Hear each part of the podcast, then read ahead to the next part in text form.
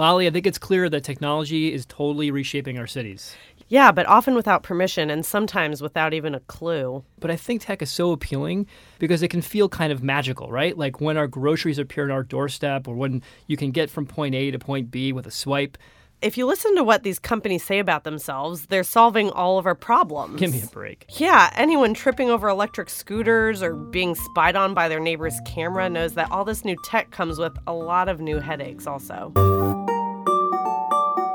Welcome to Technopolis, a show about how technology is disrupting, remaking, and sometimes overrunning our cities. We're going to discuss what needs to change in Silicon Valley and in City Hall to make sure technology helps solve more problems than it creates. I'm Molly Turner. I teach urban innovation at UC Berkeley and was the first policy person at Airbnb. And I'm Jim Kapsis. I was a climate negotiator in the Obama administration, and now I advise tech startups. Molly and I are really passionate about cities. We're tech positive, but we're skeptical that either cities or techies have all of the answers. So we're going to invite them both on this show to ask questions nobody else is asking and to get better answers than we're getting right now.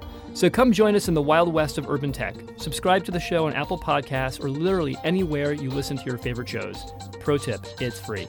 So don't miss out. Subscribe.